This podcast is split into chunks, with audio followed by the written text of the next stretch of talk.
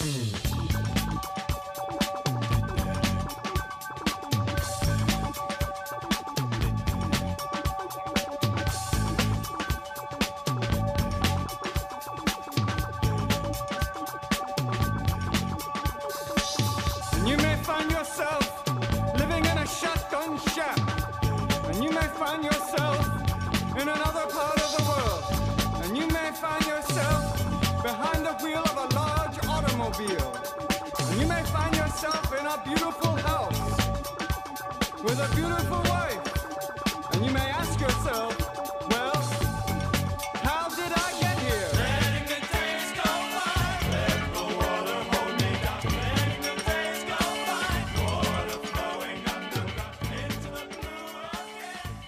Hey, how's it going, everybody? This is Chris. Welcome to episode 323 of X Lapsed. And, uh, well, this is take five because the numbers 323 are very hard for me to say. Three, I, you, I mean, I, I probably should have kept the past several recordings here where I stammered and stuttered and lisped my way through 323. It was, it was not a.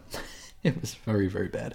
Um, today, we are getting back into our two mini series is, is, is that are one. It's uh, Zlato's Lato time. So let's get into X Lives of Wolverine number two, April 2022 cover date. Story's called Forgotten Pasts, written by Benjamin Percy with art by Joshua Cassara.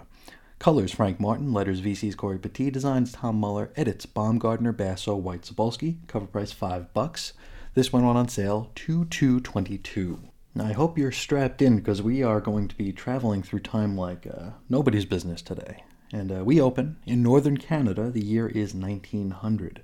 Here, we join up with a teenage Logan who's about to go one on one with a bear for the entertainment of a bunch of rural Canucks. Young Wolvie gets chucked into a wall by the bear, but then. Huh, okay, it's gonna start making sense here. Current year Logan jumps into the body of his teenage self. So, in case it wasn't made entirely clear last time, because at least to me it kinda wasn't, this is the gimmick. Wolverine will be inhabiting his own body at different points during his life. Now, with his uh, far more experienced and 122 years older self under the hood, uh, this bear should be pretty easy to take out. I suppose, unless it's being controlled by Nature Girl. You know what? That story didn't even happen. So, like, let's not even let's not even concern ourselves with it. Um, now, rather than just taking out the bear, our man realizes that he's here for a certain reason, and so he busts out of there. He escapes. Though in the process, he does wind up tossing one of the cheering Canucks into the ring where he almost certainly became bear food. Now, next we see our hero, he's dog sledding across the snowy plains. Jean Grey does her Alan Quantum Leap thing to tease him about being so skinny, and also to remind him that, uh, you know, maybe maybe try not killing anyone during this mission. You know, butterfly effects and whatnot. And yes, naturally, this is Chekhov's butterfly effect, by the way, because it's uh, just dropping some hints, some seeds, right? And we're going to see them start to take form and, and bloom at the end of this very issue. Now, Jean tells him where he's headed. He's got to travel 50 miles northwest, and thankfully, he's in a stupid teenager's body, so he's not too worried about things like wind chill. Next up, we got our double page spread of hexagons in cred, and of course, we have our little uh, hexagon chains here. We have four of them this time out. The first one is Krakoa, followed by an X, and last time out, we posited that this could be a reference to Moira's lives, so maybe this is the 10th life. Um, we've got Logan, Xavier, Jean, and Omega Red. Then we have Colombia 7, you know, VII, and we have Logan, Sabretooth, and Maverick here. Then we have Redacted V, so Redacted 5 perhaps. And uh, the only hexagon here that's filled in is Logan's, and we have two that are redacted after that. Finally, we have Canada 1, and we have two hexagons, one's redacted, and the other one is Logan. Back to comics, and our next stop is Jasmine Falls, Japan, and the year is uh, many ago. Now, this is a callback to, of all things, a Howard Mackie one shot from 1996 called Logan Path of the Warlord. Now, during the mid 2000s, Daniel Way would fill in a lot of what went down during Wolverine's time training in Jasmine Falls. And it's here where he'd meet and marry Itsu, best known to us as the mother of Daken, Daken. Now, it was also here that Logan first came across Muramasa, the maker and namesake of his X of Ten's Hell Sword. Now, back to the matter at hand. Um, Uh, here we and, well, Jean Grey watch as Logan bangs Itsu. It's, it's pretty weird. It's pretty uncomfortable.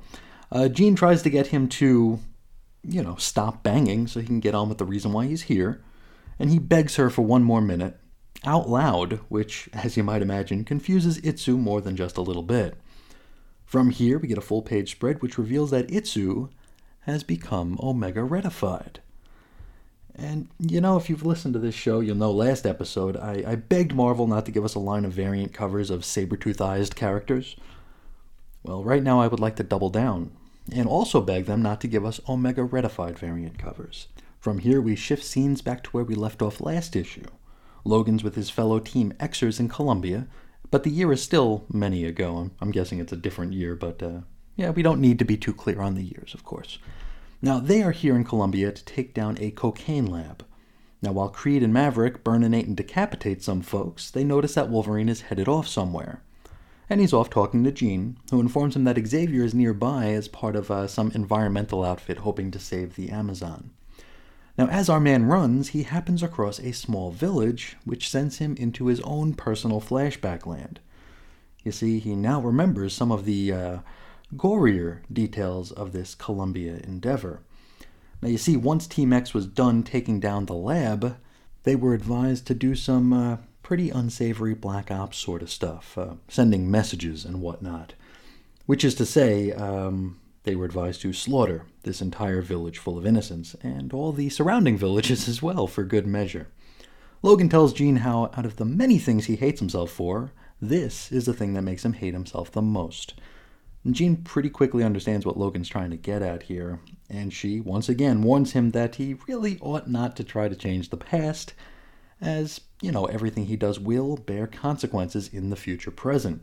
Our hero, however, does not seem to be listening and uh, only sees this as an opportunity to, uh, to remove some of his uh, past atrocities, so he is not deterred here. From here, we shift scenes to Moscow, and the year is uh, well, it's probably this year, maybe last year, though it's referred to as the recent past. Here we see Wolverine, Domino, and Omega Red arriving via Krakoan Gateway. Now you see, Omega Red is currently a probationary member of X Force, which is pretty weird in and of itself, but also kind of works. Now they're here to check in on Maxim Ivanov and the so called Moscow Hellfire Club.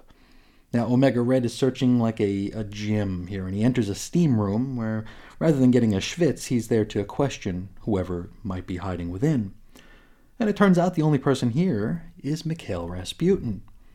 Now, Mikhail spills all of the X Force beans to Arkady. He reveals that the beast killed him, brought him back with a tracker and a C synth, and also without his memories. And initially, it looks as though Omega Red doesn't quite believe him, but Mikhail is like, hey, you will eventually. And I mean, we did see him break into the hatchery last issue to get that confirmation. Speaking of which, let's hop over to an info page, and this is Sage's logbook regarding Omega Red. And it's basically a summary of recent Omega Red bits and bobs here. Uh, he was granted Krakoan Asylum, he was a sleeper agent of the Vampire Nation, he was killed and brought back, and now he's a trial member of X Force. Uh, more recently, there was an assault at the hatchery, which we saw last issue when Red beat up Goldballs. It says here that the hatchery's database was breached, which I, am guessing Goldballs probably mentioned it because it shouldn't have been recorded otherwise, because Red did use Goldball's facial recognition to get the file, so it wouldn't really look like a breach unless our pal Egg, you know, told on him. Now, Sage's theorized conclusion here is, uh, well, it's pretty interesting and probably more spot on than it ought to be at this point. She posits that Mikhail has weaponized some information which he culled from the Cerebro sword in order to recruit Omega Red to his side. And um, I, I didn't realize the Cerebro sword was still, like, technically online. And it almost makes Colossus's paintings and the whole chronicler thing seem a bit redundant. Uh, maybe Mikhail's just trying to cover all bases possible. I don't know. From here, we're back to comics, and we're back to 1900 Canada and it's here where we meet Captain Xavier, uh, probably Charles's grandfather, perhaps his great grandfather. Now, he and his crew are on a ship in the freezing waters. Uh, maybe they're icebreakers? I don't know. Uh, now, Mr. Or, or Captain Xavier, he does take a long look at his pocket watch, which may or may not be the same one Wolverine was looking at at the open of the last issue. Anyway, he's attacked by his Omega Redified crew, and unfortunately, Teen Wolverine is still a little ways out. Next up, an info page, and it's another page out of Sage's logbook. This one's regarding something called the Broken Calendar. Now, it's here where uh, she posits that X Force believes that Mikhail's plan is to alter the past to stop Krakoa from becoming a thing. And so, Wolverine, because he's like super old, is their best defense. And, uh, well, I mean, that's basically the story we're watching play out here, right? Uh, let's hop back to Colombia, where Wolverine turns on Team X in order to stop them from committing mass murder in those nearby villages. He and Sabretooth wrestle for a bit, and Wolverine pops his bone claws. Uh, this might might be the first time Sabretooth's ever seen his claws. I don't know. Anyway, Logan stabs Creed in the gut, and there's a big explosion for some reason. I don't know. It throws Wolverine off. Uh, Maverick is also down, and, uh, well, he's in a prone position, so he asks if Wolverine is going to kill him as well, and Logan says he won't, but he also isn't about to help him. He says that Mav's a resourceful dude, and he, he's sure he'll find a way to survive. Now, after the dust settles and Wolverine skidoos, Sabretooth gets up and calls into the professor at Team X HQ, and that's not Professor Xavier, it's that other one. Now, he informs them that he is going to kill the Wolverine. Next up, we're back to Jasmine Falls, where Wolverine and Omega Itsu are battling in bed. Now, as things heat up, Logan is reminded of Jean's words that everything he does here will have consequences in the future present. So, what is our hero to do? Because Omega Itsu looks like she wants to kill our man here and uh, won't stop unless she's killed first. So, does he kill Itsu? Because if he were to do so, that means no more Daken. Daken. Hmm, well, well, well. So, Logan pops his bone claws and, well, we're out of here. So, we'll maybe find out next time. But next episode, we're going to be covering a book that uh, I probably should have covered a little while ago, but DCBS never sent it and never told me they weren't going to send it, so I had to actually hunt it down. So we will be talking about the already concluded and already on to the next thing Death of Doctor Strange, X Men Black Knight number one, which I'm actually looking forward to since it's written by Simon Spurrier. And um, I'm looking forward to seeing how someone other than Gerry Duggan handles the post gala X Men. Maybe they'll all actually get lines of dialogue. Hey, stranger things have happened, right? We'll talk about that next time. For now, let's talk a little bit about Zlato's Zlato. Now, as with last time, we're still in kind of all over the place territory here, right? It's it's very very strange. We're getting a lot of different information coming at us at once here. Every every bit of information we're getting seems seems uh, almost threatened by uh, Logan's own uh, bullheadedness, which is an interesting thing to see play out. But uh, it's it's one of those things where it's pretty hard to theorize because I can't shake the feeling that this is giving me some weird convergence vibes. Does everybody remember convergence over at DC back in 2015, I think it was?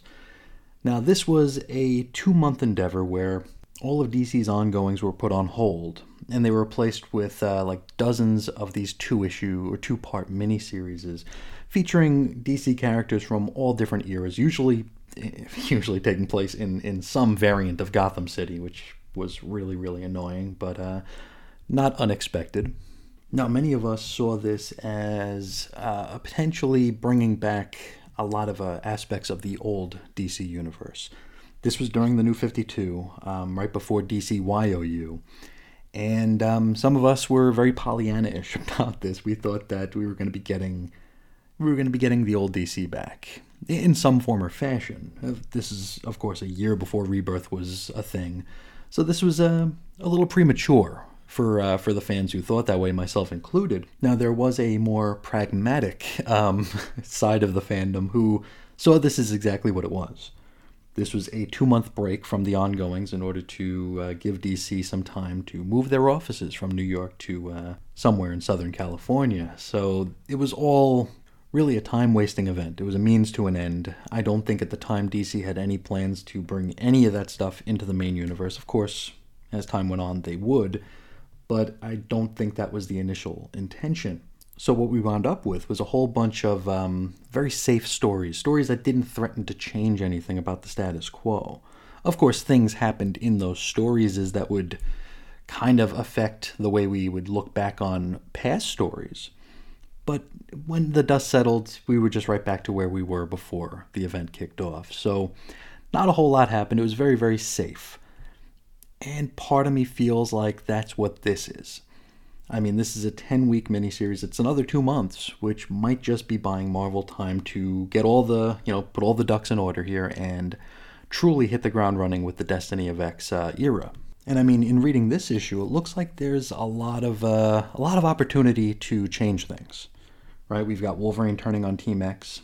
We have the possibility that Dak and Daken might be taken off the board completely. I don't think any of that's going to happen. I don't think anything's going to change here. I don't think when this series or these two series is, is are over, I don't think the landscape's going to look any different at all. And I mean, I'm not saying that that's a bad thing. You know, I don't know that we need to make senseless changes to the past to inform the future, present, or whatever. I don't know that we need every story to make make huge waves that threaten to, you know, topple everything over. But there's that disconnect in the back of my mind that what we're reading right now will ultimately not matter. Which, I mean, not everything is going to matter. And of course, I'm totally open to the possibility that I'm completely wrong. I mean, for all we know, this is happening in different lives. It's this could turn out to be Moira's story. I mean, we'll find out as we get our way through it. But um, as for the issue itself and the story up to this point, and this is going to sound like it's not a compliment, but it is. Uh, this is like equal parts stupid and fun. I mean, I can't hate it.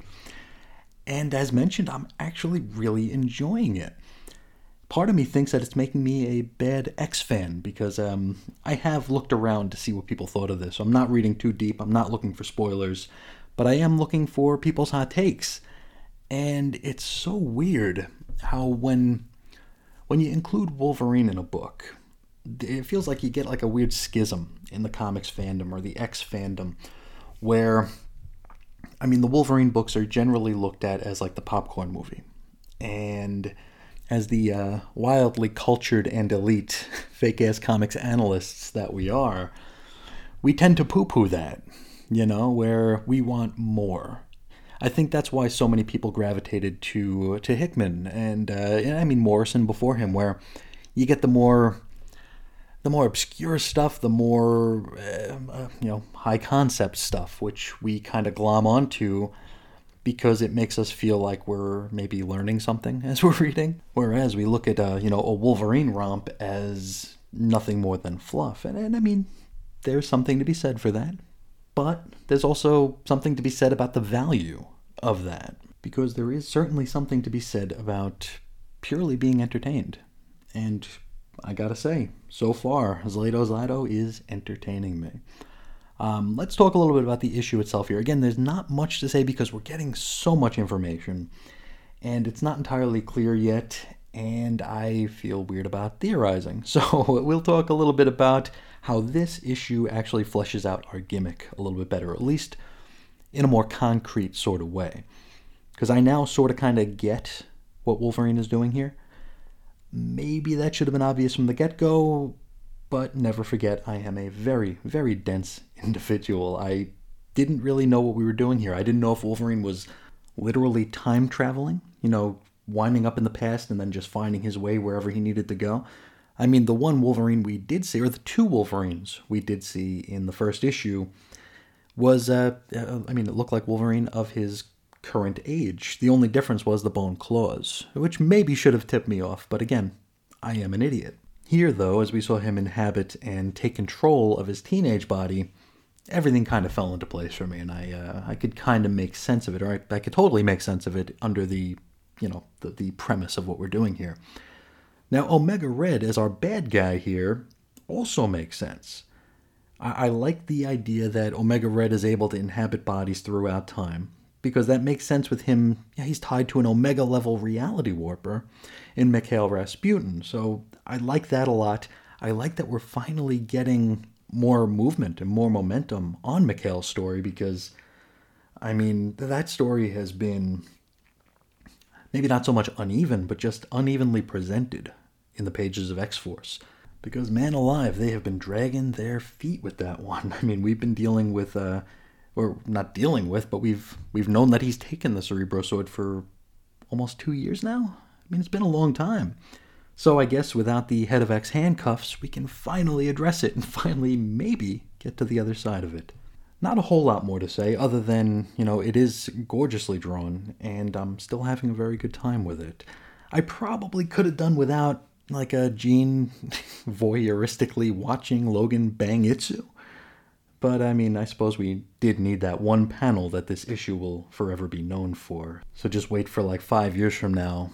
If uh, if comics are still a thing in five years, we'll have a half-assed, recycled top ten clickbait list on Newsarama that'll include this panel as a as a funny haha lol random because well it's a, it's a crappy site. But anyway, I think that's about all I have to say about this issue. I'm still very much enjoying it. I hope you guys are as well. I would love to hear your thoughts if you have any theories on where this is headed or uh, just thoughts in general about the story in and of itself. If you'd like to share some thoughts, I invite you to do so. I encourage you to do so. I beg you to do so. You can find me several different ways. On Twitter, I'm at Ace Comics. On Instagram at 90s X-Men. You can send an email over to weirdcomicshistory at gmail.com or call into the X-Labs voicemail hotline at 623-396-JERK. For blog posts and show notes, Chris is on InfiniteEarths.com. You can join us on Facebook. 90s X-Men is the group. Of course, the audio archives are available anywhere you find noise on the internet, and there is the Patreon. That is patreon.com slash xlapsed. But I think that's about all I got for now. I do have some letters in the mailbag. We will be getting to them in the next couple of episodes. So uh, apologies for not getting to those uh, as quickly as I should. And I, I do appreciate the irony of begging for more interaction when I haven't put those out yet. But uh, I assure you, they're coming. and uh, I do want to thank you all so much for deciding to join me today. And until next time, as always, I will be talking to you again real soon. See ya.